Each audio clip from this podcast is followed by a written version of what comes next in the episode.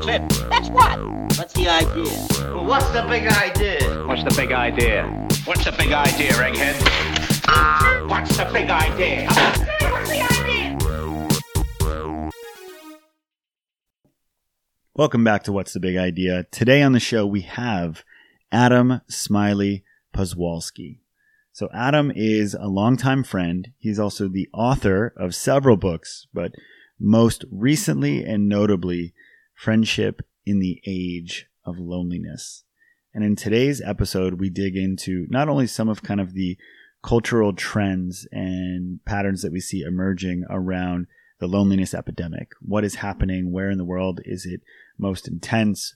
Uh, but we also bridge into some of the tactical. We share so many of our own stories about building, developing new friendships, techniques to hone community, to create shared experiences that foster meaningful relationships. So if you want to understand why people talk about loneliness as a health crisis, a true epidemic, this episode is going to do that. But also, we just kind of go back and forth talking about the things that Smiley has uh, documented beautifully in his book, but also just what we've done in our own lives to cultivate uh, deeper relationships and to make new friends. So it's an incredible episode. We also connected through a mutual friend who passed away, uh, Levi Felix, who was the founder of Camp Grounded. So we start off the episode talking about him because he was truly one of the best experienced designers that either of us had ever experienced. And we had some incredible stories about how we met and really became friends. So without further ado, here is Adam Smiley Poswolsky.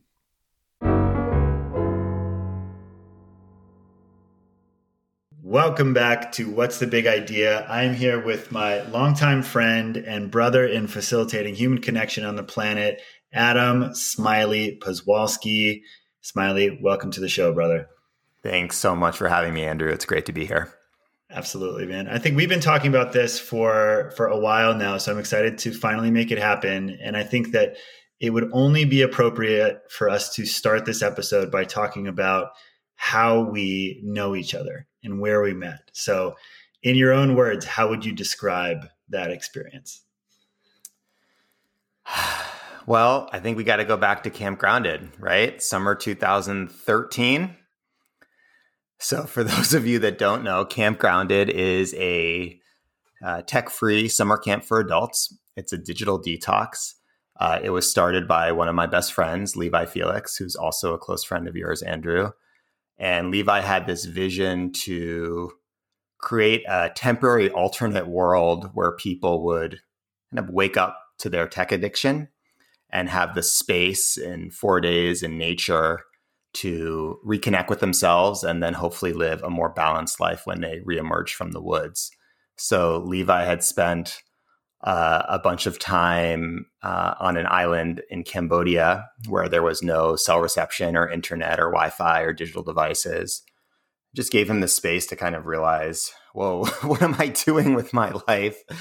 What's happening? And then when he came back to the United States, and this is kind of, you know, early 2010s, uh, realizing that, you know, getting on a subway or being at a cafe and seeing everyone with their head in, in their phone, that something was up. Um, and thought of this idea of Camp Grounded and had started, you know, kind of creating these digital detox retreats where people would get a snippet of that experience. Obviously, you couldn't transport them to an island uh, in Cambodia, but you could give them the container where they would have a powerful transformational experience. And the key aspects of that for camp were setting up some rules. One of the big ways, you know, that you can uh, create uh, community is around shared intentions, right? Giving people that permission slip where everyone's kind of buying into the same ground rules, even if you do that at a dinner party, right? But for camp, it was uh, most importantly, no technology. So when you show up, you get all your devices locked up in a closet. Your our Apple watches, your phone. People would show up with MacBooks, all of these things. Important, important detail there is that they would give you a biohazard bag. So you yes. would you would check in your phone, and I remember that was my first thing that I remembered there is they'd give you these plastic bags that have the biohazard logo on Yeah. them, just to kind of like really hammer home like what you have in your pocket all day long. And I was a, I was, I was always at a tech check. So I'd be in a, you know, full on hazmat suit with goggles, you know, with with a tennis racket, like pretending to fake scan people like a TSA agent, being like, whoop, whoop, whoop, wait a second, uh oh, are you trying to sneak in? Are, are you sneaking in? Is that it? You have an iPhone in your pocket? I remember there was this there was this one there was this one girl who like couldn't she wouldn't give away her her phone. She was like, you know, she's like, I haven't posted yet. I need to post something on Instagram. I just I can't do it. I I, I thought she was joking, but she actually couldn't give it up. She was like, I, I I'm I'm waiting to to to DM my friend back, blah blah blah. And then I remember talking to her at the end of the weekend, and she was like, I don't want that shit back. you know, she's like, "What phone?" And it was like, you know, so so there's no technology. That was one of the the main the main um, uh, expectations um, or rules. Um, no real names. So you had to have a nickname. So if you had a nickname from camp or childhood, you could use that. Or if you didn't have a nickname, we would have people like um, our great friend Bricky St. James, Adam Ward, uh, give you nickname a nickname. So we had professional, quote unquote, professional nicknamers. It's it's actually a job. You can get it. You can get a master's degree in it. Um, so you, you know, which is a huge deal because there were a lot of people coming to camp. So no real names and no talking about work. So no, what do you do? No W talk, as Levi like to call it. And that is an incredible thing, especially for a camp that was drawing a lot of people from San Francisco, Silicon Valley, California, people that were, let's say, pretty connected to technology, maybe successful, maybe working at some of these companies that are designing um, the technology that all of us use every day and allowing people to kind of escape that identity that is their LinkedIn bio, their Twitter bio, that one line, oh, you work at Google, right? Oh, you work at a nonprofit. Oh, you're famous. I think I've seen you, you know, Uh, in the New York Times before, and allowing people just to be Cookie Surprise, Bricky St. James, Sir Ocelot, Chocolate Mousse, whoever you wanted to be. And it's so simple, but it was really transformative and powerful for, for people to, and, and for me, to not be their their kind of social media identity or their professional identity um, that maybe they didn't feel like truly encapsulated who they were, or maybe wasn't who they were at all. Mhm. And um, so, no talking about work. Also, no age, which you know we live in a, often uh, a society that really is biased against both young people and people that are older. So there were people that came to camp that were in their 60s, in their 70s, in their 80s. People would come with their their children. People would come with their grandchildren.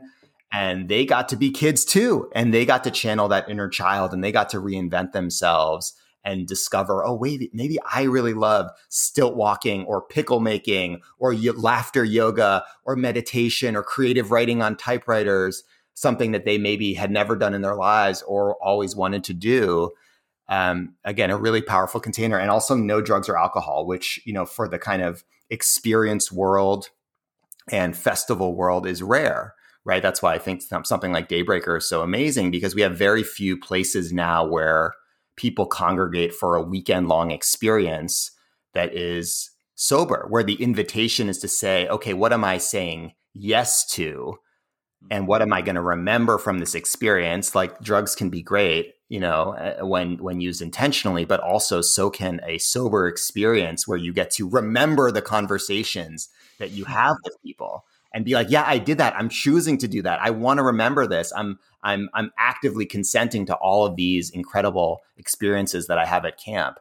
And so I got to be a counselor at Camp Grounded for uh, five years. I only missed, I think, one session in five years. We did 15 overall uh, between 2013 and 2017. Uh, I think about 3,000 people ended up attending camp if, if you add all of those sessions and digital detox retreats up.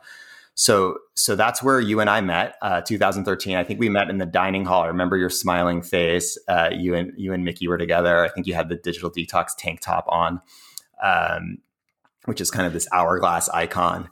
Um, and we had a conversation there, and you know, it's, it's a truly uh, a truly special place. It, it, it really brought community into my life. It brought um, weirdness and spontaneity and play uh, into my life, and it was uh, you know kind of the the was the origin story for this for this new book, this new project, where I kind of wanted to remember Levi and wanted to remember some of the lessons that you know he taught us, he taught me, and and that we learned at camp, and understanding that you know something like Camp Grounded, yeah, it's a four day experience. Um, it hasn't happened now in, in, two years. It was supposed to happen last year, um, but uh, of course the pandemic and Levi is no longer with us. Um, but you can still bring those lessons into our daily lives, right? We can remember the power of play.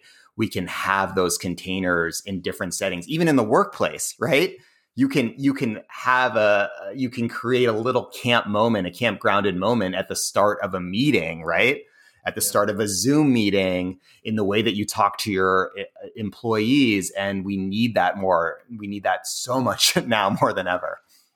You know, and it's like you're you're talking about how we met, but actually the way that I'm receiving this is actually just like a master class in facilitation. Of if you were to go back and listen to the last eight minutes of this and just the different things that that Levi and the whole Camp Grounded crew, digital detox group would do at these events. There's so many little surprise like moments of delight in that experience of people coming into the event, giving people a pseudonym so that they can actually just like come out of themselves for a moment. Like I remember one of my favorite moments at, at Camp Grounded was they gave us this time. I think it was 30 minutes before we gathered for dinner, and we did this long dinner table with like 150 people. It was all at one silent table. dinner, yeah, silent dinner. And so what would happen is at the time, again, this was you know 2013, and so I was still in my journey dealing with kind of like my my self defeating internal dialogue and social anxiety. It was they they let people basically come together with their little groups, and then they said that we're going to have 30 minutes before we come together for dinner. And this is going to be silent time as a group. And so you had probably several hundred people who were all just walking around this, this summer camp in Northern California, basically completely silent. And so you'd see people, but it was really an opportunity to just be in your own space and with your own thoughts. And I, and it was in that time that I became so aware of my own dialogue that was going mm-hmm. on when I was around people and it was like again it's so oftentimes it's like we are subconsciously processing that internal dialogue that's keeping us from connecting that's keeping us from expressing ourselves the way that we'd like to with people. And i remember sitting so we, we walk around for 20 minutes and then they whether it was a, a drum or a trumpet or what was it that called us back to the table yeah, it was probably it was probably Shmoo playing the trumpet. That's Levi brother Shmoo. Yeah.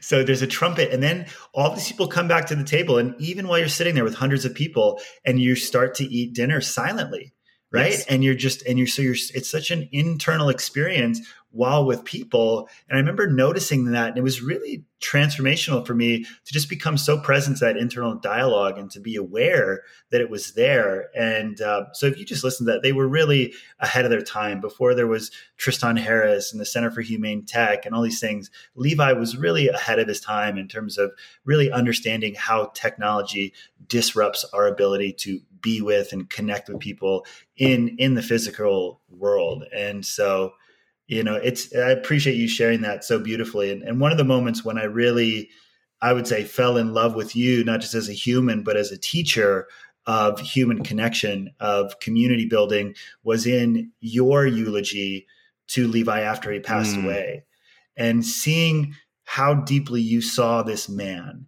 and how deeply you stood for like his mission and how deeply you wanted to honor him and his legacy by carrying it forward. And I get goosebumps when I'm talking about it, man, because it was Me profound. I do too. and it's just, and that's, and that's really what we're here to talk about today is friendship. And, and, and I, I see you living that and you, someone who studied that. And so what I'm curious about is, you know, you obviously have this book coming out, Friendship in the Age of Loneliness of which we've talked about previously on this podcast and the loneliness epidemic. But I'm curious, it's like what what was the moment that friendship specifically became your point of focus? When that became the thing that you keyed in on and you said this is where i need to invest my energy right now. Yeah. And and and thanks for sharing that and you know it's all connected so for me that moment was levi's death so so levi's my close friend, one of my best friends in the whole world. Camp is, you know, my identity, my community, the people I spend the most time with in Oakland and San Francisco, the Bay Area. And it's 2016, and all of a sudden, this healthy guy who's running around leading summer camps for adults, going to Burning Man, having fun, living living the life of a, a healthy, you know, 31 year old gets diagnosed with a brain tumor, and then a year later passes away. Um, so that was the initial moment when I got interested in friendship because my best friend passed away. And not only my best friend, but someone who had literally brought friendship into my life and redefined what friendship meant to me. And, and just going back to what you were saying before, um, you know, in that in that piece, in that eulogy um, on Medium, what I was writing, I, I, wrote, you know, if if life were a company, Levi would have been its chief experience officer.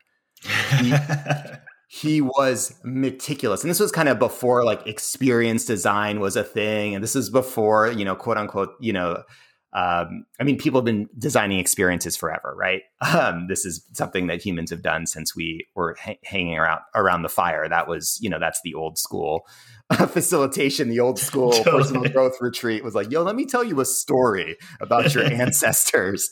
Um, but Levi was meticulous when it came to um, experience design to, to the point of kind of borderline bordering on obsession right? He would go around when we were setting up camp you know we'd arrive a couple days early to camp. Every single every single piece of art every sign on a tree every light the glitter that people would get when it would uh, they would get their camp assignment their village assignments in the mail that would spill everywhere. So before camp even happened he was fucking with everyone you know? Like the silent dinner, as you said, you know, where people would go from, you know, running around, painting their faces, screaming at the top of the lo- their lungs to, okay, you're about to go into a period of silence and then you're going to burn your deepest fear write on a piece of paper and burn your deepest fear in front of a community and then sit in silence as someone plays the sitar and the moon rises uh, and you get to be eating dinner silently under the stars with 300 other people while someone serves you dinner I mean, we're talking next level experience design to the point that every touch point, every aspect of it was thoughtful. And and maybe that's the metaphor for friendship there is the people in your life that you spend that you care about the touch points with, that you want to uh, that you think about how you're you are interacting with them, supporting them, loving them, sh- expressing gratitude for them, calling them out that you have all that that that friendship becomes an experience. That friendship becomes something more than just another person in your life. It's something that transforms you, that changes you, that um, allows you to become better over and over and over again um, and, and, and, and makes you rethink who you are in the world constantly. So friendship as an experience, I would say is kind of the, the lesson I got there. But the origin of the book was, or, or, or the origin, not of the book of me giving a shit about this topic was, was the death of one of my best friends. And, you know, I, I had experienced death before, um, in terms of, you know, losing my, my grandparents and I was very close with my grandmother.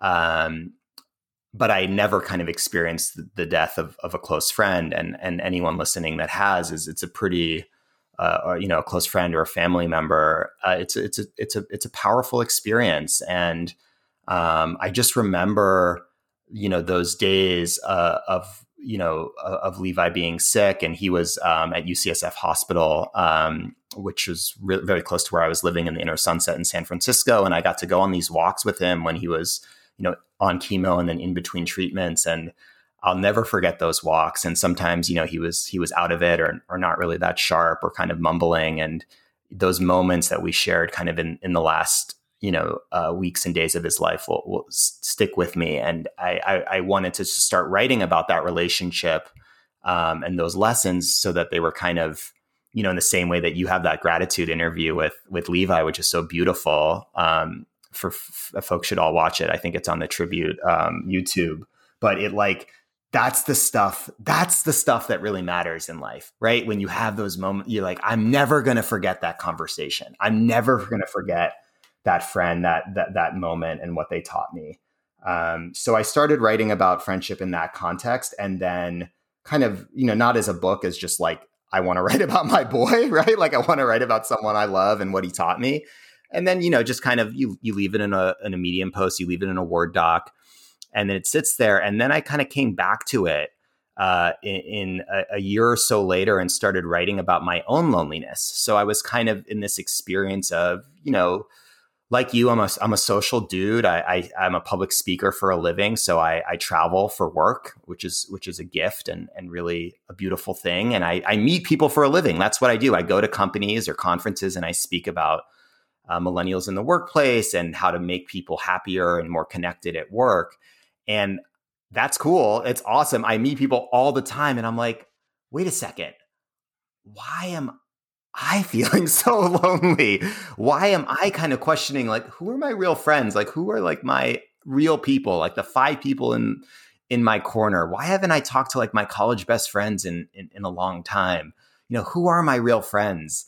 And if I'm experiencing that, right, as a very social, outgoing, extroverted person who literally goes and meets people for life, like that's like what my calendar is, then maybe other people are also experiencing this kind of this disconnect. And i started talking to people being like yo i'm feeling pretty lonely. Like i'm going through these bouts of uh, uh, feeling not sure who my friends are and feeling very alone. And then they're like yeah they're like yeah me too and you start realizing that the research is okay loneliness is is subjective it's the disconnect between one's uh, actual and desired level of connection right so you can have lots of friends, you can be very socially active and still feel lonely. It's the disconnect. It's, you know, I feel like this, I think I should be feeling like that, or I would love to be feeling like that. Or, or, or what's probably happening in the case of for many young people, because if you look at the data, you know, two thirds of Americans are lonely, um, 80% of Gen Z, 70% of millennials, and all of this data is uh, pre pre pandemic, pre a year of social isolation. Um, you okay it's the, the the the gap it's the gap and it's like well if everyone is spending you know 8 to 10 hours a day on a screen hours on social media looking at everyone else's cool life being like i want to be there. They look so connected. They look like they're not lonely. They look like they're doing something cool. Why am i sitting here on friday night and they didn't invite me to that? Or you know what's happening? You get to be like oh it's the gap. It's that you know that subjective kind of not knowing. Um and i just also want to make a point that you can be you can um be so uh, socially isolated and not feel lonely so those are two different things right loneliness and social isolation like you can be someone that really likes being alone spending a lot of time time alone lives in nature lives in the woods doesn't see a lot of people but still feel very connected, right? It's that it's it's they're they're different things. Um, so yeah, and and and realizing that some of the cure there, I mean, loneliness is a very complicated complicated issue that you know the cures are on many facets, but I think one of the most simple ones is spending more time with your friends. First of all, knowing who your friends are and being able to define that word and kind of distinguish true friendships. I mean, you can have you know new friends and people that are kind of um, people you just met that you want to become friends with or that you feel friendly with but then knowing who those your those real people are that are in your inner circle and spending more time with them we spend 4% of our time with our friends 4% so meanwhile we're spending you know 50 minutes a day on facebook 50 minutes a day on instagram i don't know what the data is on tiktok but i imagine it's it's really bad especially for teenagers uh, we're seeing skyrocketing rates of, of teenage anxiety, depression, suicide. The suicide rate for young people, uh, 10 to 15, has tripled between 2007 and 2017. Um, so why aren't we advocating for more people to spend more time with their friends? It's one of the most kind of old school, simple things, and we know that the science shows that the people that spend more time with their friends, the people that invest in social relationships, are happier and live longer and live more full lives. It's the single biggest determinant to living a healthy life is your the quality of your social relationships. Um, and if this book kind of accomplishes anything, it's just that people think a little bit more about their friends, about how they can show up for their friends, uh, and put friendship more at the center of, uh, of their lives. If it does that, if it does that for five people, I will be very happy. I love that. And I, I, think that you just spoke to something that we're 20 minutes into this interview. And I think that you just invited in an opportunity where if you're if you're listening to this, Smiley just talked about doing one simple thing, identifying who those people are that you most want to spend time with. Or in your own words, how did you say that, Smiley? Yeah, who well no, who who who are the people that you know are in your corner? Like my friend Casper ter Kuile, who's a community builder, he wrote a book called The Power of Ritual, which is a great book. He kind of defines it as who who's bringing the birthday cake to my party? Mm-hmm. Like who and who's you know who who are you calling when you're sick? Who who who's going to be there when something like a pandemic goes down, or when you lose your job, or you know uh, something's going on in your partnership, or you just need those special people in your life? Who are those people that you can count on and call? I don't think we and often would, like know who they are, you know?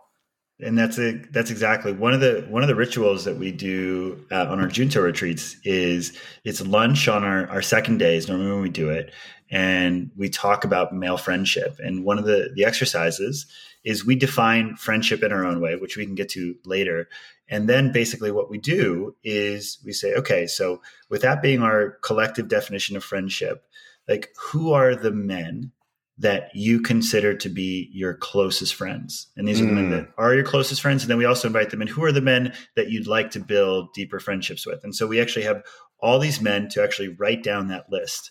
And then what we mm-hmm. have them do is after they they all have that list. And so I would actually start here. Like this is if you've never done this before, that exercise of writing down all of those names of who are the people that are bringing the birthday cake. They're going to be you, be there for you in the middle of a pandemic, whatever that is. If you actually write down that list, and then what I oftentimes have the men do is say, on a scale of one to 10, how much are you showing up for that friendship? I love that. And almost across the board, these people who are like the closest, the ones that they care more about, the ones that they want to cultivate friendships with, it's so rare that you see men showing up higher than sevens, like into the territory of like eight, nine, 10, where you're actually content with that. It's so rare that we're putting the energy into the relationships that matter most, the friendships that matter most to us. And it's such, it's such a simple moment. But if you were to do that, even right now, like I think that that single thing would be a really powerful thing for anyone to do here. And, and, you've talked so much about some of the statistics, which I appreciate, kind of grounding that there. And, and again, one of the things that was like shocking to me was that statistic. What is it about smoking cigarettes? It's like the 15 cigarettes. Yeah. Or, right? or so it's be, being lonely is the equivalent of, of, of, of smoking 15 cigarettes a day. Yeah on your like the, on your like the person out there that's smoking a you know half a pack a day that has has friends like is probably got some better health health outcomes than the person who has no friends that doesn't smoke yeah that's totally. it's, it's shocking and, and really scary and just to ground it even more and like a, a, re, a true kind of like uh, crisis that we're facing is like the, the surgeon general of the united states has yep. literally come out and like this is his life's work now is really focusing on the loneliness epidemic because of how detrimental that is, like not only to our health, just like we just said there, but also when people are isolated, it's like their health outcomes just drop through the floor. Their likelihood to exercise, to take care of themselves, to eat well, just absolutely plummet. So it's we're really just at the cusp of the potential ramifications of this loneliness epidemic. And so, and yeah. so I mean, so go ahead, buddy. No, I was just say I think it even goes deeper because you start there's some data emerging now. It's like if if if you don't feel like you're part of a a community or or have those connections in your life, you are more likely to join a hate group or cons- you know believe in conspiracy theories or kind of find community wherever you can even if it's people that are being really toxic in the universe right? So this this kind of i think this is going to be one of the major issues moving forward um, in our lifetimes and it's something that you know having healthy human connection is healthy for you, it's healthy for your community, your neighborhood, and it's healthy for the planet. It's all connected, right? The more people look out for each other, the more they're like, wait a second, we're on this earth together. The earth isn't doing very well. like, if you're suffering and you're suffering over there, that's that's I'm that's me too, right? Like this is your planet is my planet. We're in this together. It's all connected. Like loneliness and friendship, it's all connected. Um, I also just wanted to add on the piece that you were talking about. I, I so much of of this book is kind of these simple things that people can do. I think um, showing up for the people, even letting the people in your life that um, you care about, know that you care about them, is something that I don't think we do enough. I, I, I think, um, you know, you know, whether it's just a simple gratitude practice, but actually just, I, I was just thinking about this in the, the terms of the pandemic, kind of like reaching out to the people that in the last year have carried you. Um, and even if you've, you know, the people that you've seen the most, but also the people that you've had a couple conversations with that really meant something to you, um, maybe uh, a doctor, a therapist, whoever it is, like letting those people know, like, hey, like you carried me through a really, really totally. like a brutal time. We don't do that enough, and it's uh, it's really, really, really important we we oftentimes think about it at tribute as the the I love you because statement of like it's one thing to say I love you right to a friend or a statement of affection of yes. like, thank you or love you but the idea of because of inviting in more thoughtfulness of like if you love someone one of your friends you just ask yourself like why? Why do you love them? Or like why are you grateful for them? And whatever your answer is to that which I'm almost certain will be there if you give that part of the the sentiment of affection a voice it will actually impact the recipient more deeply because they can tell that you really mean it, that there is thoughtfulness behind it. And so it's a beautiful way to kind of like add on to that that idea of giving it a voice and, and sharing it. One of the I, it, go ahead, yeah, go ahead. Please, go no, no, no, we're go gonna, ahead, we're gonna, ahead, brother. We're gonna jam like this for the next hour. So can I can I share first. can I share a recent tribute story? Yeah, please. Um so yeah, I'm, I'm obviously a fan of tribute. Um the first time I was introduced to it, obviously, was we, when we uh, you did a tribute for Levi's uh, folks for his parents after after Levi passed away, which was really beautiful. Um, and my partner made one for my birthday this year, which is great because we were on the East Coast. I hadn't seen most of my friends all year. Last June, um, it was really really beautiful, and I cried. And then most most most recently um, we did a tribute for our friend Fog, who is in the Camp Grounded community, was the person that ran the tier, and he's um, been um, dealing with bladder cancer and for years, and you know has has pretty much an, a, a negative um, outcome at this point, and, and has decided to be on hospice and kind of spend his his last days with his family. And I was creating this tribute, and and you know I wasn't going to watch everyone's um, videos just because it's very personal and people were doing I love you because to someone that they knew was going to die. And I remember going to the tribute, um, you know, the um, what category is this? and being like, okay, so there's in memoriam, uh, thinking of you, get well soon, sympathy. I was like, man, Andrew needs to make a category for like, gonna die soon and I love you and here's why. and and in a way that's like, yeah, because like people kept texting me being like, what do you say to someone who like you can't be like, I, I'm thinking about you. I, I, I hope you go through this uh, sickness well. Like feel better, you, you, feel better, get strong. You know, I'm sending you strength and prayer. And it's like, no, this this man is going to die. This man knows he's going to die. This man has made peace with the fact that he's going to die. First of all, we're all going to die. but yeah. you know, this person knows he's dying and has made the decision to gracefully and beautifully just to spend those those last days, you know, surrounded by by loved ones and family and not at a hospital. Um, that's okay. Like it's okay to acknowledge it being like, but we we're not it just struck me as such a unique um it was just a beautiful moment of being like, wow, this is this is people getting to express to someone what they what what he meant to them and why they love him. I love you because and he gets to see it, right? He's he's not well, but he gets to he watched this video, you know, a week or two ago and it's just like, wow, it's just this powerful kind of I wish I, you know, I kind of wish we all got those throughout our lives. I, I was thinking, I was like, you know, it'd be so cool. It's like a, it's a, I guess a living eulogy, but I kind of want that every 25 years of my life. Yeah. No, I, we, I try to think about it like every, every five to 10, you know, if you right. think about how much you've changed in the past five years of your life, it's like, that's, that's what we're working towards and trying to, to normalize that, uh, for sure. And that was my, that was my initial reaction when I got one of these on my you know 27th birthday, almost seven mm. years ago. And I came out of it and I said, I just watched my eulogy while I'm still alive. Yes. And I was like, everyone should be able to experience this. And that was that was the formation of tribute.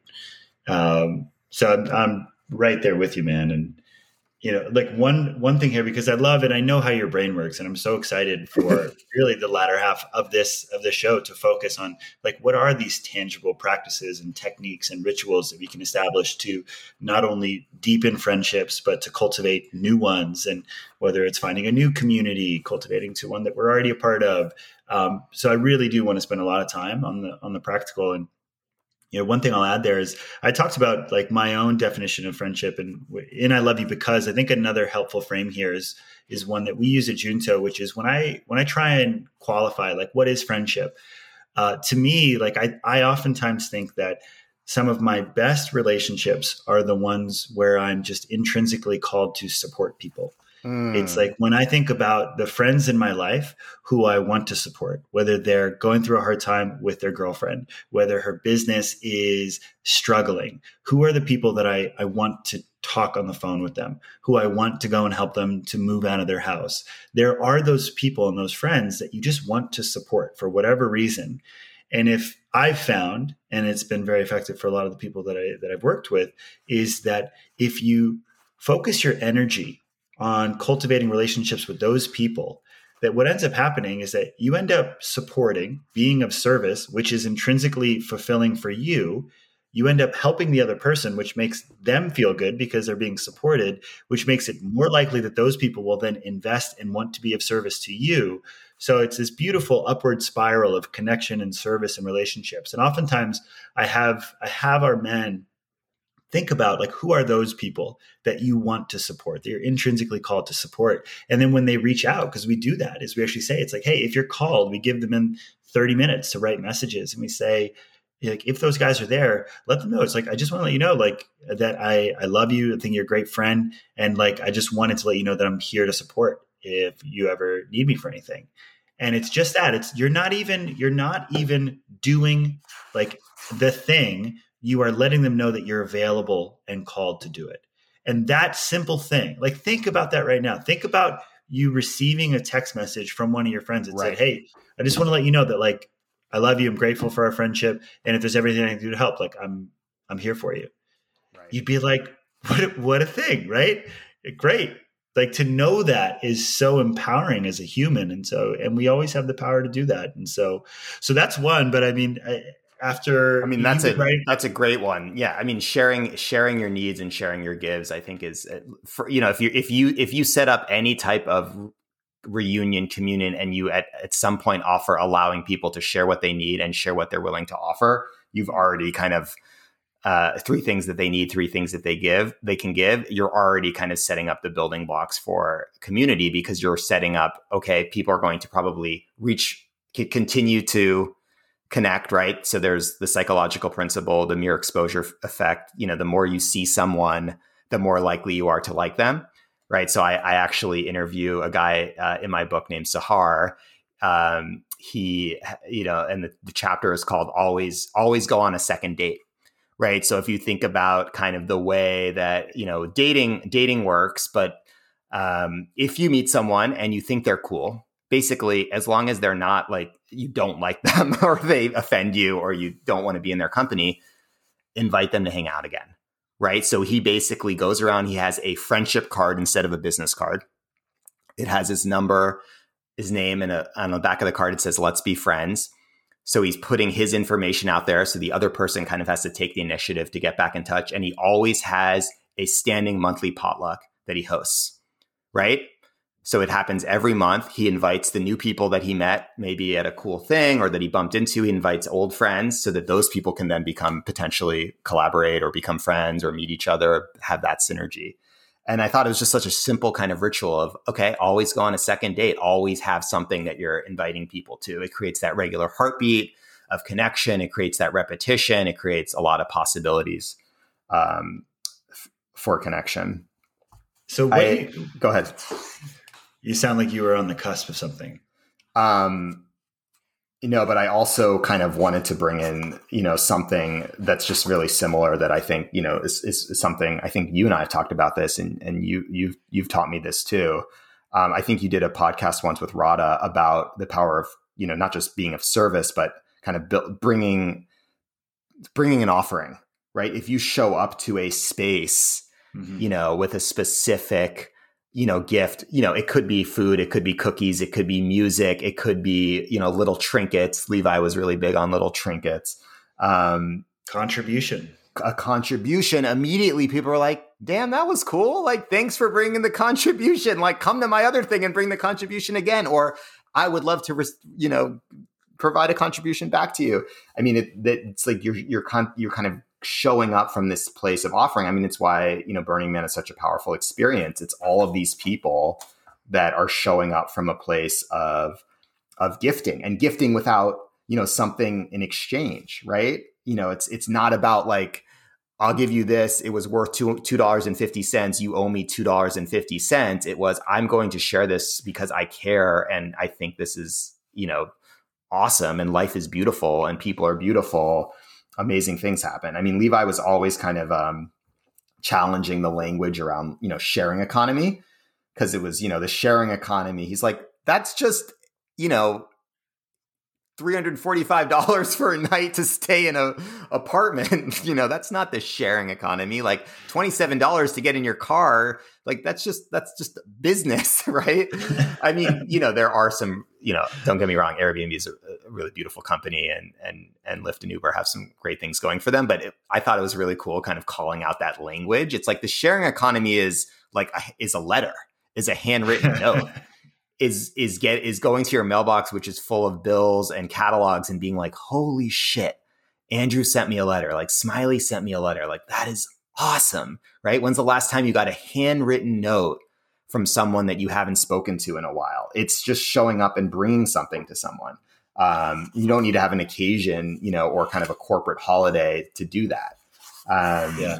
yeah and it, i think the contribution piece like as it's broken down like even more tangibly is like if you are going to perfect example is we we moved to austin and there's a couple here colin and christy they had this pickleball court amazing people. And there was a, a gathering people were doing yoga we had never met them before. Mickey and i make these little hats they say holy shit we're alive on them and so we brought two of these hats just to give to them. The hats cost us 20 bucks each and again, it's like that little gesture is we immediately go from being the new people who are there to out of the 40 people doing Mm. yoga and playing pickleball. It's like again, it's we came and the the whole frame that we're coming in is that we're given, is that we're not here just to like take their food and to use their pickleball court. It's like the first instinct they have is of someone who's contributing, who's giving. And so, and it doesn't have to be something kind of creative like a, a hat or something like that. But even if it's, you know,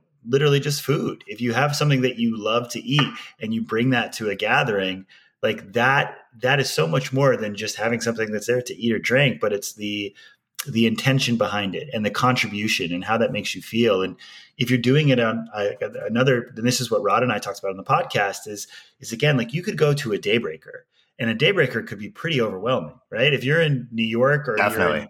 SF, it's like there's people who've done that forever and they're decked out in crazy outfits and the music is blaring.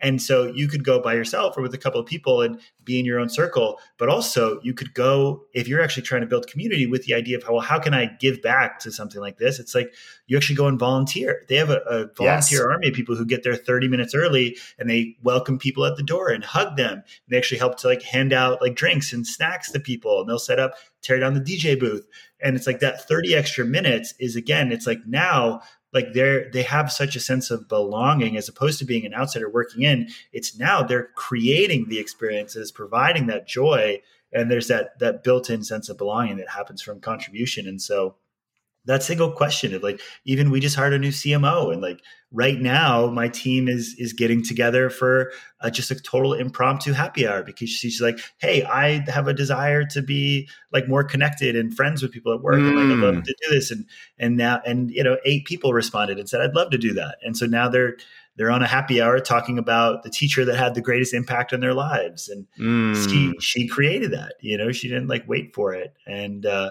that that concept of contribution i think is such a big one for for building community and creating deeper relationships. And you're on a roll man. So like keep going. Like what what are some of the things that you've seen people do that are most effective at either creating new or deepening the the friendship they want in their lives. Yeah, I mean, just the con- the contribution piece equals belonging. I mean, that is like you know you're showing up and you're feeling like you're home. You're feeling like you're part of the community. You're part of the space there. That you are seen and heard. That you belong. Right. That you matter. That your feelings matter. That other people see you. That's exactly what your coworker is talking about.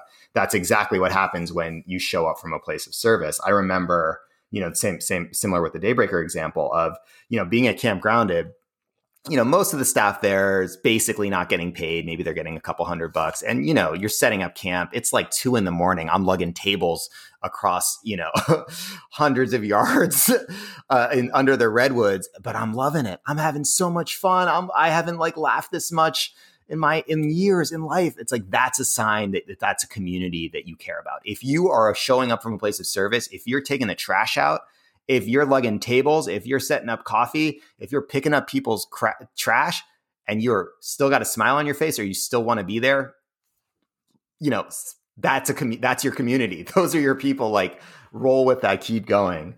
Um, you know, a few other kind of, you know, little things I'll, I'll mention here.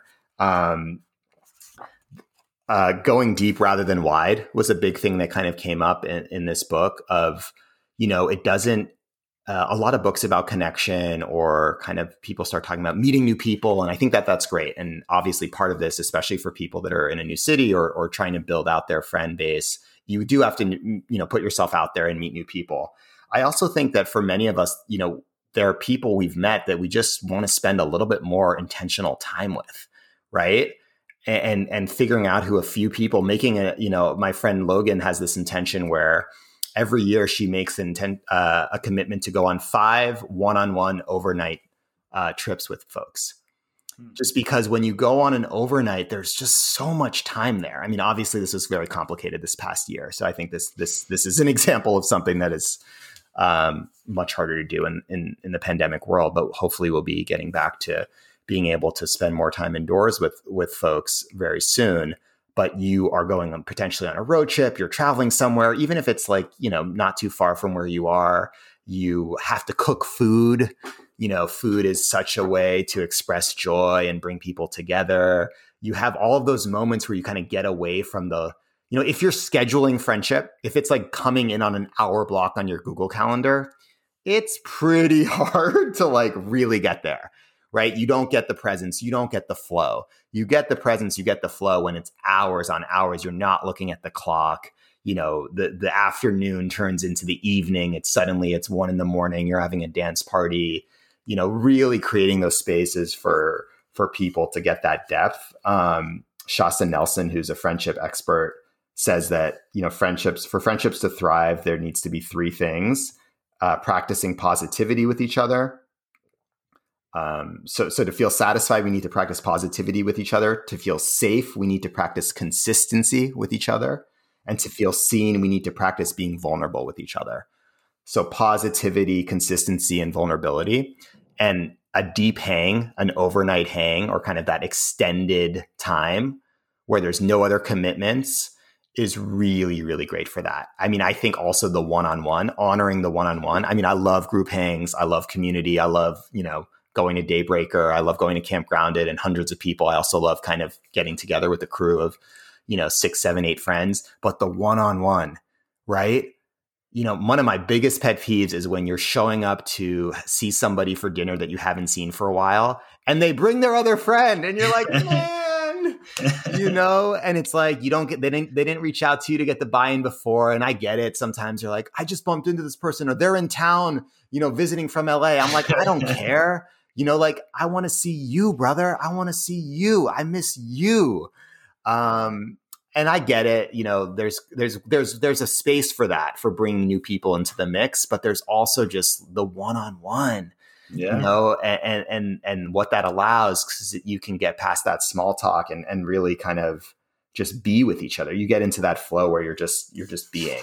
Um, this, I, I wasn't I wasn't even thinking of this, nor did I think that I would go there. But you you really kind of uh, triggered a memory in me of when I when I had just moved to New York. I had this, this similar experience. I moved to New York in 2013 uh, after Mickey and I had started dating, and she had this incredible community, and there were so many cool experiences that were happening and cool entrepreneurs that we were meeting.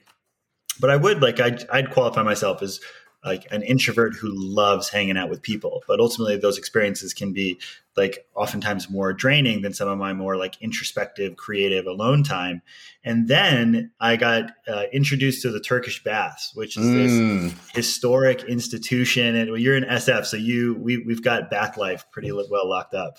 Uh, but it's this Russian banya in the middle of the East Village, and it's just kind of grimy if you were being honest about it and it's got like all these different rooms and it's got a cold plunge and it's got a roof where you've got all of these russians smoking cigarettes and cigars and it's just it's it feels like a, an authentic new york experience. And so i'd gone there a couple of times with friends and then i just had this idea. One time with my friend alex and i remember that we we went as a one-on-one. And usually you go to the baths for maybe anywhere from like an hour to two hours and you just cycle through all the baths and we went there. There's obviously no phones when you're down there. It was just the two of us. And the the hour and a half that we spent there was some of the most connected, energizing mm. social time that I had spent in years. And I just found and like I realized that I think at the same time, like Mickey was going to like a party or like more of a gathering.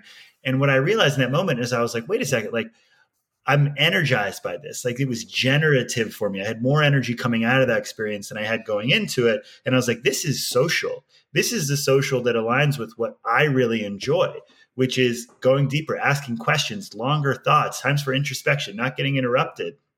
And so that became my my MO. It's like all of these amazing people that I was meeting, I would make a point to do the one-on-one at the baths because it was going to be an hour and a half to two hours we'd go deep. It's an experiential thing, which adds another element of connection. I think it's when you go totally. through a unique experience together, and that totally shifted my approach to to being social. It's like I just remember that, like when I would go to parties after that, like I would just camp out. I'd just be on the couch with like one. I wouldn't go anywhere because I just realized that the time that I spent going deeper with a single person was almost always going to be more enjoying connected and ultimately generative for me. So the one-on-one I think is is truly huge. And if you'd started on this podcast and actually identified your list of basically the people who you want to be friends with, and you committed to some of those one-on-ones, uh, whether in person or, or virtually, um, yeah, it'd be a valuable investment. I totally. And then you're getting at kind of like the next piece there, which is embracing and creating rituals. I mean, ritual is everything. I mean, ritual allows friendships to thrive. Rituals allow you know community to thrive because it's these practices that you you have this kind of shared foundation, right? You're like building on, oh, well, last time we did this, we, we went to the banya. Remember what we talked about? Oh my God, what was ha- what's happening now, right? And you go to the banya again, you're like getting into that zone where you both are like, okay, we're going to the banya zone one on one. We, right? So it's you're beginning to kind of create that regular heartbeat i mean i with my grandmother in new york city um, i she lived on east 10th and university right by washington square park in new york city in manhattan and i lived in brooklyn for a couple years after college and we would meet up every single week for lunch um, right by her apartment. So I would go to her place. We would walk the same route. It took us about half an hour to go two blocks, go to the fruit stand. She'd always buy like a perfectly ripe peach. And then we go to this restaurant, Silver Spurs and sit in the same booth every single time with in the same server section. I remember her. We we would leave if this dude Pablo, who we loved, and my grandmother grand loved, and would always you know talk to and knew everything that was going on in his life. If he wasn't there, if Pablo wasn't working, we would bounce. We would literally leave and not get lunch. That was kind of how uh, dialed in our our weekly lunch ritual was. And you know, whenever I think of Grant, I think of sitting in that booth, and we would order the same thing. Grant would always get a, a bacon cheeseburger. uh, and a cup of coffee, and I would get a bagel with lox and cream cheese. And I just, you know, like that's that's love. I mean, there's such a powerful thing about that that ritual. So, you know, you mentioned the one on one, but then I think like taking it to the next level of it doesn't have to be the same booth in the same restaurant or the same same always going to Banya, but there is something about that container for a friendship to really grow and thrive. Yeah, absolutely, man. Well, we're on a roll here with some of these tips. So, what would you throw in as like one of the the more efficient techniques for building these types of friendships that you would want people to know?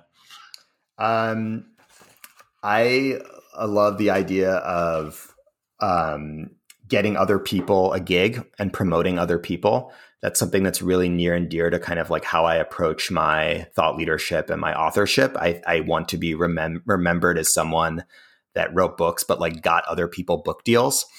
Um, I think to take a break from the, you know, we're all self promoting and, you know, we're all promoting our, our work and that's how many of us make a living. So it's fine. And to take to take time to be like, okay, who is someone that I'm going to get a job this month, or who can I help um, achieve something? Who, who who is someone that I have the unique ability to support? Um, getting someone else a gig is a really great way of kind of thinking about how you might use social media effectively. You know, there was people that I interviewed who basically decide they would, you know, every every week or every two weeks post um, on Facebook, um, just g- give some love to my friend Will or give some my love to my friend Annie. And there's like, he didn't die. He didn't do anything. He didn't get a new gig. His his company didn't raise two hundred million dollars. He didn't get featured in Fast Company. I just said some love for a really special man that means a lot to me. Like love him up in the comments if you feel so called to do so. And I was like, that is like the coolest use of Facebook I've ever seen. Um, but it's like a great way to kind of think all of us have, you know, based on what we do, have the ability to do that in our work. But usually we only do it when it's responsive of like this person's being like, yo, can you connect me to this person? I could use this favor. Can I get a connect? Can you intro me? Blah, blah, blah. But if you just do it without them asking, ooh, like that's really powerful. Like, uh, it's, it's going to be a pretty groundbreaking experience. Um, another thing I would say, um, you know, and this is inspired by my buddy Ankit Shah. He started um, Tea with Strangers, um, and which is a kind of a community that's now all over the world, but basically bringing people together. Uh, three to four people for a conversation over tea. That's a guided conversation with a host. It started in San Francisco. Um, and he, uh, when I interviewed him, what he was talking about was the practicing good alone time. And I was like, whoa, this is so interesting that the person that started Tea with Strangers, which, you know, is a movement of, you know, thousands of people all over the world that like to meet up with strangers and ask in- interesting questions like, yeah. Uh, what's something you're overthinking? Uh, you've been overthinking lately, or tell us about a recent turning point in your life. Who's someone in your life that you should say thank you to? Like deep questions, a little bit past the small talk. Um, he was all about spending more good alone time that kind of in the service of connection and community. And I think that that is something that we don't talk about ritualizing alone time, making it okay in our busy lives to say, okay, I'm not just alone right now and it sucks, but I'm alone right now and it's beautiful. I'm intentionally taking Sunday evening to not make plans. I don't want to go out. In fact, I have a meditation practice, a journaling practice. I'm going to sit here and light a candle um, and you know just listen to music. Wow. Because what happens there is you're going to become more connected to yourself likely which is going to hopefully allow you to show up more for other people right? I think if we're more comfortable being alone we can show up um, more powerfully for for other for others. So totally. kind of ch- changing tea with strangers into having tea alone and and hmm. celebrating that and embracing that. And i think that's really important now uh, in, in, this kind of you know this new world we're living in i was thinking about um, writing a piece uh, for the new book all about kind of like friendship post pandemic just realizing that it's going to be hard for some people to jump back in right? You know some some some people have been messaging me being like did you get tickets for burning man yet you know, and it's like, whew, like to go from to go from like, you know, you've seen. I've been with my partner in our at our place, uh, my partner Allie at our place in uh, in Bernal Heights. Basically, just with her. You know, we I, we spent some time with family last summer, but basically just with her for over 365 days. To I'm going to go dance with 70,000 people. Like, I'm not. I don't know if I can make that jump right away. Right. Mm and I want to make it okay that there are going to be nights when someone invited me to a dinner party, inviting me to go dancing, and I actually just need to be alone. And that's okay. And honoring that and celebrating that and normalizing that and not stigmatizing it um, is is a, is actually is actually in service to friendship. It's in service to your own growth and it's it's in service to your your friends as well and encouraging them to do the same Yeah, absolutely. Well, so Uh, with some with some of these things that are here, I'm curious if you were to take it from like all of these, which are like practical things that people can do. What would you say are the biggest barriers that get in the way of people actually creating these types of meaningful friendships? that's a great question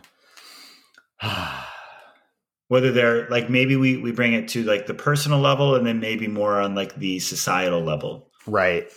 I think on a personal level, um,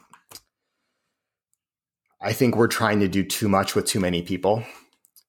Um, I think that there's, there's a little bit of a factor of busyness and distraction and kind of the the attention economy um, pulling us in, in in pulling us away from those 5 10 15 20 people that we really really want to go deeper with to random emails, messages, DMs, you know, meeting, uh, just kind of having surface level relationships. I think that that's there's a big piece there. I think social media and technology uh, usually is a part of it, although can be definitely helpful. And maybe we can talk about that kind of how technology can be used in a powerful way. Um, but I think that people are distracted and people are overwhelmed, and it's also scary. It's scary to kind of, you know, when I was pitching this book, the publisher initially they loved the the topic, but they didn't want the title. And I was like, well, I love the title. That's what it is for me. It's friendship in the age of loneliness. And they said, we can't have loneliness in the title. And I said, what do you mean? They're like, well, no one's going to pick up a book that admits that they're lonely. And I said, well, I am lonely, as are Hmm. 60% of Americans and 80% of young people. And they're like, yeah, but no one's going to self self Identify. identify as having a loneliness issue that they need that help and i'm like well we all need it.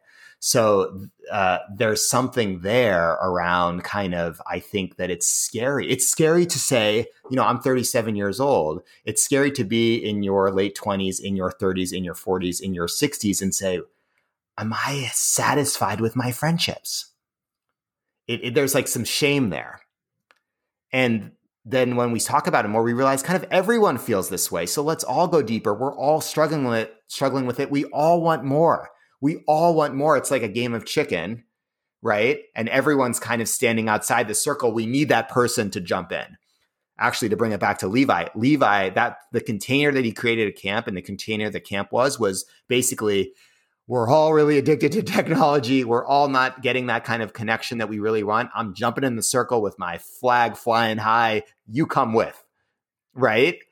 And creating more spaces for people to do that is so powerful. I think that's where the community piece is.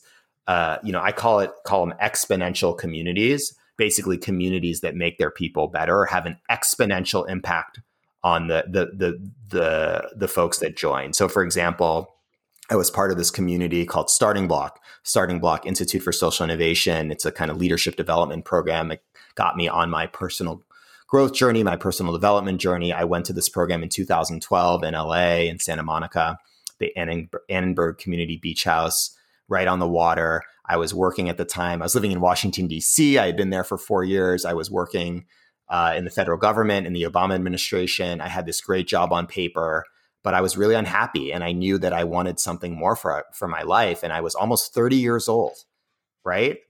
But I didn't know what that was. But going to that space and that community and being in the space of a hundred, uh, a room of a hundred people that were social entrepreneurs and young people going after their dreams and starting cool companies and doing cool things, basically gave me the permission like the we're in the circle too. Come in. And i'm like i'm not sure. I don't know. Like my boss is going to be upset. Like do i have enough savings? Like i don't know. Like can you even make it as a writer? No one makes it as a writer. They gave me the permission to join in the circle with them and jump in.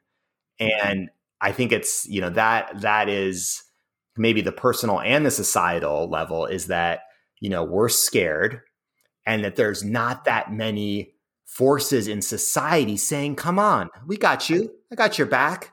Like, I'm going to support you. If you don't do this, who the hell's going to do it? Like those believers, right? Finding believers that believe in, in the power of your dreams and not only believe, but are actually going to go to bat for you, right? Are going to, going to uh, provide that accountability, are going to call you up. You know, it's uh, a great example is my boy, uh, who's a good friend of yours too, Evan Walden you know, I met Evan Walden at Starting Bloc, and Evan said to me, he said, Smiley, why would you be doing anything else in your life than reaching your fu- your full potential?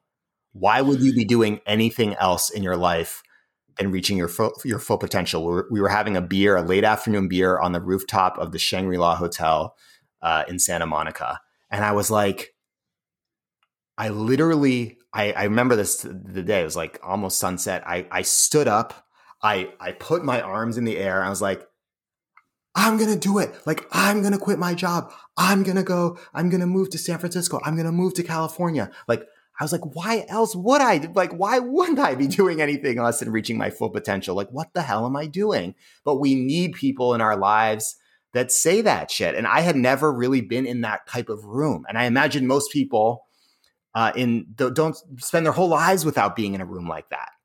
Right. I was almost 30 years old and I'd never been in a room of believers. I had never been a, in a room where people were like, you know, I, I, had had friends, of course, but no one that was like, hey, man, like, you, you seem a little bit unhappy. You seem like things aren't going well. Like, not just, oh, that sucks, here's a beer, but, oh, that sucks. Like, what are you going to do about it? Hmm. Oh, that sucks. Like, I'm going to keep calling you. Evan kept calling me after that. We met there and was like, he he would call me and be like, "Have you had the te- text with your boss yet, Smiley? Have you had the text that sorry, have you had the talk with your boss yet? Have you had the talk with your boss?"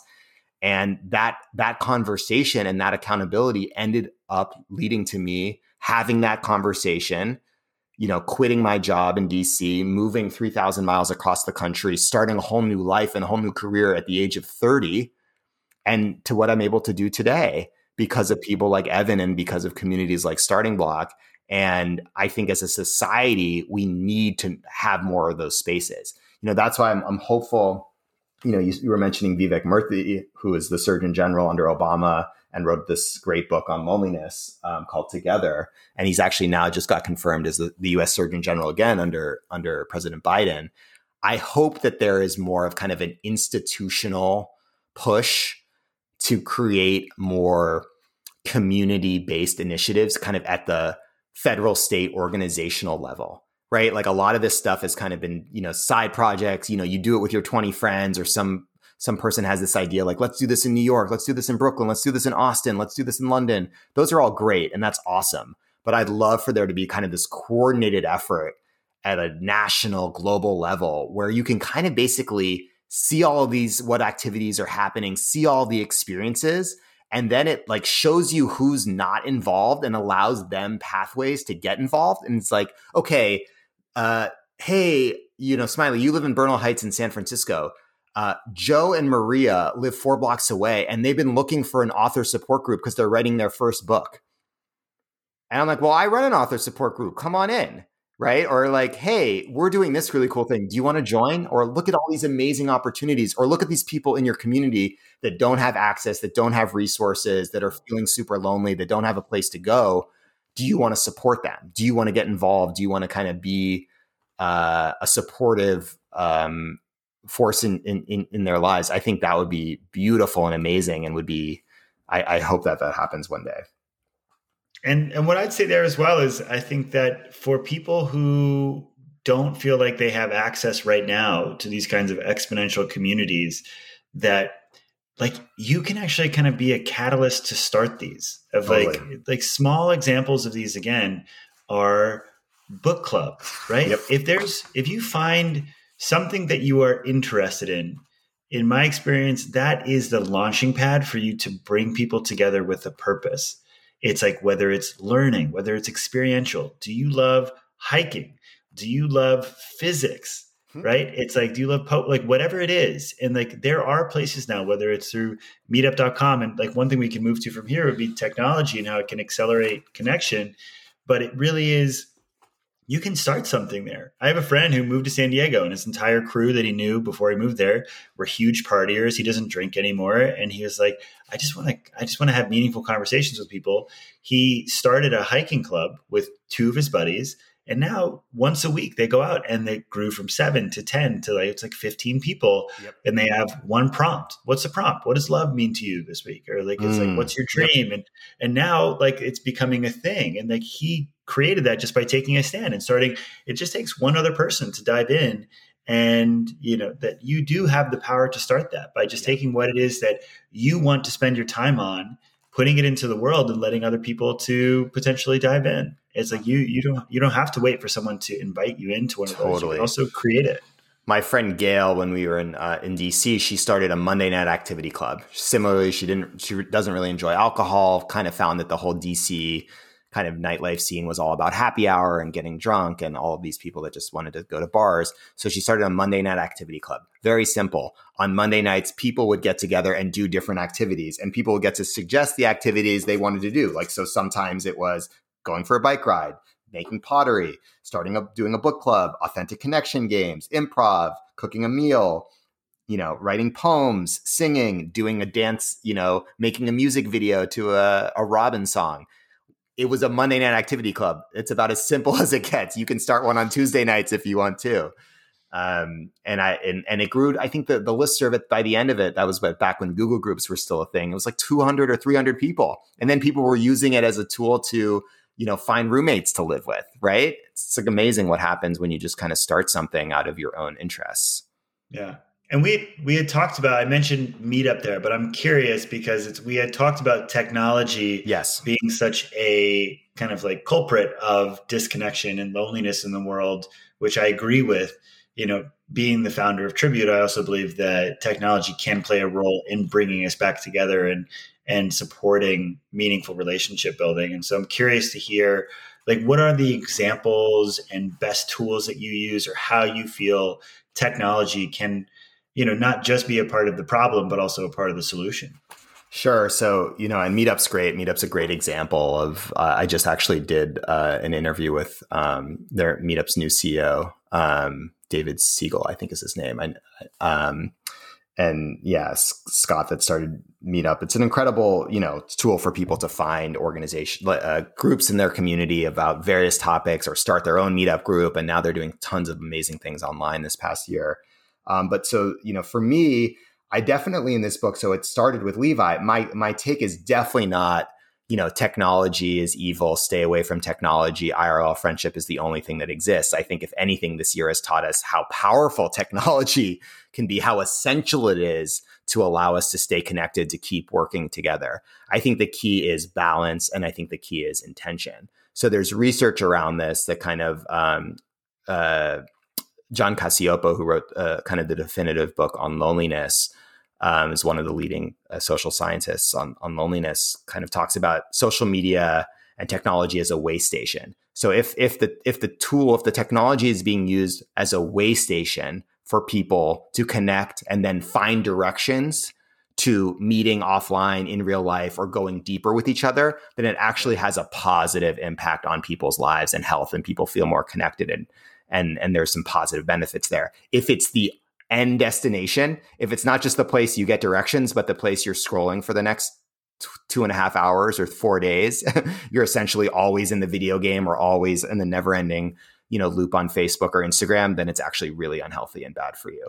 Um, so yes, there's such a positive uh, way uh, uh, use use for technology. I, I, I, talk about a woman in my in my book, uh, Liz, who actually through technology, she was suffering from Lyme disease and a uh, rare form of Lyme disease and chronic fatigue syndrome, and found these uh, communities on Instagram and Facebook, the More Than Lyme group, uh, Tired Girl Society, where people were talking about alternative treatments. Mm-hmm. You know, Lyme disease is something that's not really understood by the mainstream medical establishment.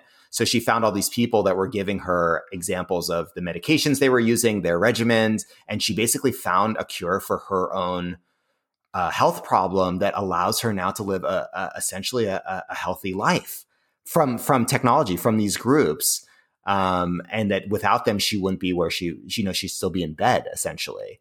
Um, so you know I, I like to point to kind of the tools whether they're meetup or nextdoor um, eventbrite sometimes uh, bumble bff um, that are allowing people even the online dating apps like hinge that allow people to meet interesting people and then connect with them and prompt them to connect with folks um, you know uh, offline i'm really kind of excited about kind of like some of these friendship crms um, I, I haven't used a lot of them but a lot of people have uh, talked about Hilo and Dex and Fabriq, which are kind of like allowing you to track your relationships and then prompt you to say, "Oh, you haven't reached out to Andrew in two months. Like, do you want to reach out? Here's a way to do that." I also think, you know, I mean, obviously, things that allow people to express gratitude, like Tribute, are amazing. Um, I think it's really cool what some folks are using technology for kind of the um, elder care and intergenerational uh, collaboration. I know that Goodnight Zoom is remote storytelling with an isolated senior, which I think is awesome. Mm. Um, Papa, which pairs adults, older adults, and families with Papa Pals for kind of companionship and assistance with everyday tasks. Um, meals together does intergenerational dinner parties over video call. Um, Listenly is a you can schedule a listening session with an experienced listener. Like their job is just to listen to you. uh, and they like practice kind of you know active listening and they're trained they're actually trained to to be an effective listener which you know uh, is cool i think sometimes maybe you know folks should also do therapy but um, it's cool i mean there's so many things like that out there so it's really um, you know th- there's a lot of potential there. I, I I will share though. I think you know the Levi in me, like the Levi's that the Le- Levi that's listening to you and me jam. Which by the way, he definitely is. He's somewhere like on a beach beach right now, like eating sushi, like listening listening to Fleet Foxes, just like you know, watching watching the waves go, being like Andrew and Smiley, like what's up? Um, but he would he would also want me to put in kind of like the disclaimer caution of like tech is dope and tell call your mom tell her how much you love you love her like make a plan to see somebody soon give them a really big hug and get like that oxytocin in real life like he would he would say he would want me to say that and, I, and i'll just share this as like a real talk example like i got really excited recently and folks listening um you know may also be about clubhouse so i was i joined clubhouse uh, which is an audio only uh, chat app like last summer or something. And I was home visiting my family and it was kind of not. Uh, my my partner had she had come back to already come back to San Francisco, and I stayed in Boston to spend more time with my folks and my nephew, who's 18 months old. And I got on Clubhouse, and I was on. I looked at my screen time. I was on that app for about eight hours a day the first week or week or so I joined. Eight hours a day, and I got back to San Francisco and Ali was like, you need to get off of this app. Like, what are you doing? And I was like, you're right. What are I, what, what am I doing? So, uh, you know, cause at the end of the day, I was like, this is really cool. This is so exciting. This is like a live podcast and everyone can join and there's conversation and it's so much cooler than the kind of Facebook, Twitter, you know, spiral that just leads to toxic conversation. There's so much possibility for dialogue and, you know access and anyone can join the conversation at any time and a celebrity can be talking with you know someone that just you know a random person what this is this is the coolest thing ever. And at the end of the day i was like i also spend 8 hours a day on this app. That's 8 hours a day that i wasn't spending you know with my family or reading a book right? So there's a balance there. And you know recently kind of found that i i I had to take a long break from that app because I realized that it wasn't I was it wasn't making me sleep well because I would be in these rooms at 10 11 p.m. you know talking about whatever the hell it was you know blockchain sure. NFTs um this you know uh state of the world and then I wouldn't be able to sleep because my brain would be going so quickly so it's it's a balance so there's potential there and um, I, I just think we all need to kind of have that Levi, that inner Levi in us being like, you know, put put your phone down, even if it's interesting, even if it's a tool, it is a tool, it's very powerful. Put your phone down and go outside, uh, stand under a tree, um, and go see someone that you love. You know, just as a a little bit of a let's always remember that. Let's come back to that, especially in this kind of new world we live in and uh, where technology is only going to become more and more a part of our lives. Well, beautiful, man. It sounds like you're kind of leading us towards a, a close with that. So while you're you're channeling Levi, I'd be curious for you if you had the people that are listening to this, but just anyone who gets to read the book and they're they're going to take away one main message about friendship. What is it that you and channeled Levi want those people to know? Mm.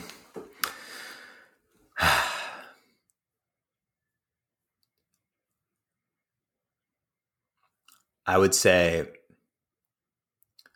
you don't know how much time you have left. You don't know how much time your friends have left. Let the people in your life that you care about let let them know that you care about them. Time is now, huh? Time is now. Life is short. Spend more time with your friends. well, there it is, brother. Thank you for taking us on a journey and reliving like goosebump inducing memories and, you know, being someone who's not just ideating and creating here, but, but living these values and really showing everyone what that looks like, man. Uh, deep respect and, and gratitude for you for, for making the time today. Thank you, brother. Thanks for having me. Thanks for the work that you do and, and much love. And when's the so now just logistically, when does the book come out? Where can people find you yeah. online? How can we support you in making this thing the success it deserves to be? Sure. So Friendship in the Age of Loneliness comes out May 4th. You can buy it wherever you buy books, Amazon, bookshop.org, indie bookstores. Check me out at smileyposwolsky.com and on all the socials. Beautiful, man. Well, dude, loved our time. Look forward to giving you a hug in person very soon, hopefully. Hell yeah. And uh, excited to blow up this book and share this out with the community, man. Thanks for the time. Love you, dude.